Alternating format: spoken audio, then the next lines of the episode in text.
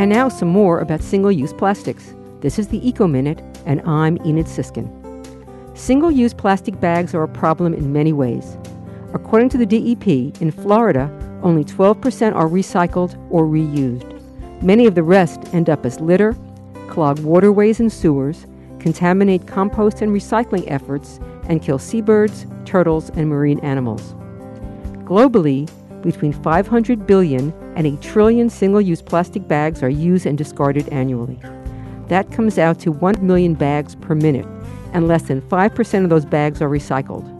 In the U.S., the estimate is 100 billion bags a year. The average family gets 15 plastic bags per shopping trip and uses them for an average of 12 minutes. When you shop, don't forget your reusable bags.